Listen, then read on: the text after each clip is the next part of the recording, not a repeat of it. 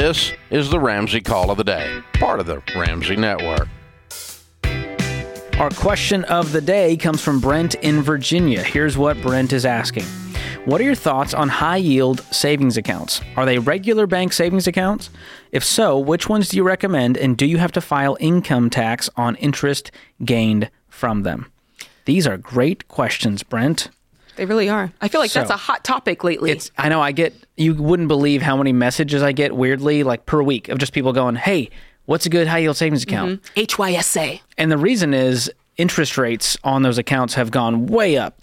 Yes. I mean, it was at, you know, back in 2019, I think you could get 2% on these accounts. And then it all went downhill Mm-hmm. Yeah, to where you were getting worth- half a percent.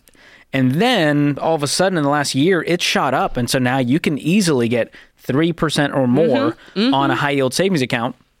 And here's what it is it is slightly different than a bank savings account. They're both going to be fed- federally regulated, both going to be liquid savings accounts. High yield savings accounts usually just means these are online banks and they have less overhead because they're not brick and mortar stores they have to you know staff for and build and so they can offer higher savings rates so there's a ton of them out there I, I opted for the Ally one. I mean, I'm, this is not to push them for. I mean, these are all Yeah, banks we, and we they're have all no products. connection here at Ramsey to any of these banks. These are just kind of personal Yeah. preference. I know Rachel's an Ally fan. I use one called Marcus. Yeah. And uh, the key is make sure they are federally regulated. So they're FDIC. That means they're insured up to $250,000 per person on the account.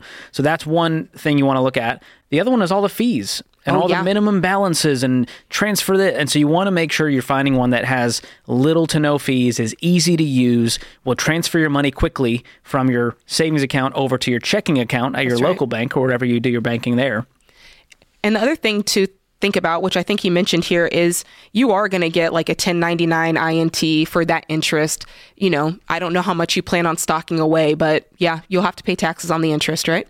Yes. And so they will you can log into your account and download that form. I just did that this week to bring to my Mm-hmm, my tax appointment. And uh, I mean, if you've if you've got a lot of money in there, so if you're saving up for like a house down payment, Yeah. you could have some some serious gains on that. I mean, if you look at a 4% on $100,000, for example, that's pretty serious over the course of a year. A decent chunk of change. But you know, it's okay. I'm you add it to your taxable income, and it's still worth it to have that money grow for you. We take calls all the time where people are just watching their money not even beat inflation, just sit there dying in a normal checking or savings account at the rate of twenty, thirty, forty thousand dollars. So. Yeah. I would rather have that money grow for me. Interest you pay is a penalty. So interest in this case is a good thing because it's a reward. So highly recommend all of you if you've got a bunch of money in savings, move it to a high yield savings account. It's a great place to store uh, the majority of your emergency fund. If you want to keep a little bit in your local checking for those little ankle biters, so you don't have to wait for it to transfer, that's fine. Uh, mine has a ability to do wire transfers, so if you do need the money, you know, same day or next day, you can do wire transfers. Just watch out because your local bank may have a fee to accept that wire transfer. yep. Something to look out for. Very But good. Great question. Only I am excited to talk about high yield savings accounts. It really just lights me up like a Christmas tree. I know. When we saw the question, I was like, George, this has got you written all over it. Love it. You got way too excited. it's a fun. Well, now the interest rates are back. It's a way more fun conversation. true that. True that. Because now I'm like, what are you doing? Jump on that, my friend.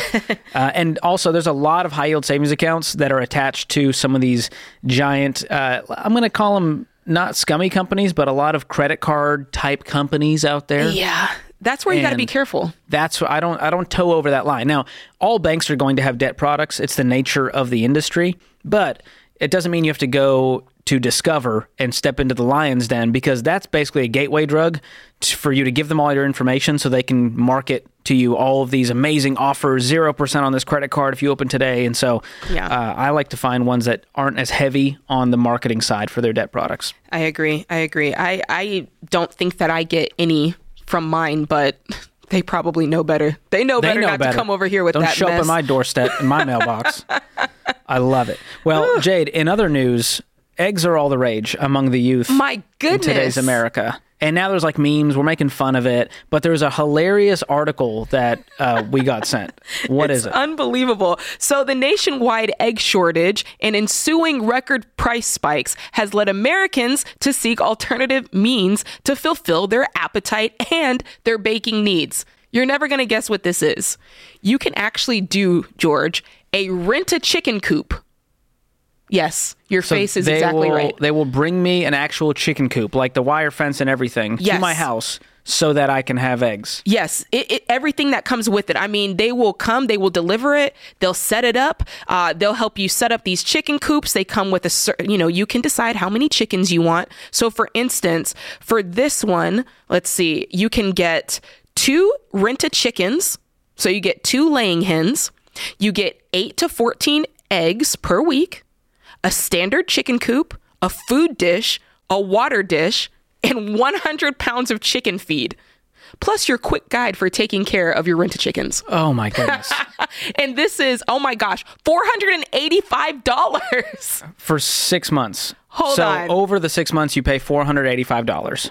This is So un- that comes out to about eighty bucks a month, th- I don't think that math is mathin', George. That math ain't mathin' for me. right? So here's the deal: if if they're saying you're going to get eight to fourteen eggs per week out of this, let's call it a dozen for easy numbers, right? Yeah. Mm-hmm. You're getting a dozen eggs per week for eighty bucks a month.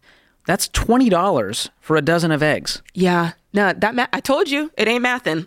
This is fun as like a I guess if you you've got kids and they want to know what it's like to be, you know, Sure. to it's Farmer Joe and get closer to the food you're eating, that's a beautiful thing. Yeah. But as like an, a hack for inflation, this is the worst hack I've ever heard of. Do you kind of know what this reminds me of? It reminds me of when people are driving their car, right? They've got their car, they're driving along, and the car breaks down, and they, they're like, oh, I take it, I got to get it repaired. And they don't want to pay the, the bill to get it repaired, so they just get a new car.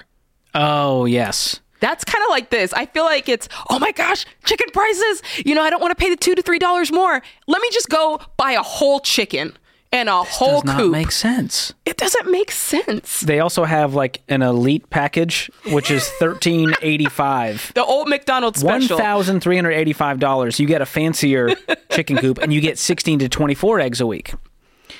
I just looked don't at my know. local like there's a you know there's a little frou frou grocery store nearby called Sprouts. Yes. Here here in Franklin, Tennessee, and I just checked on their on their page how Mm-hmm. much eggs are going for. It was three thirty nine for a dozen of eggs. It's really not that serious, George. And I even looked at like, okay, what are the really bougie, expensive? You know, the chickens had a great life. They saw the sunshine. They took them to Disney World.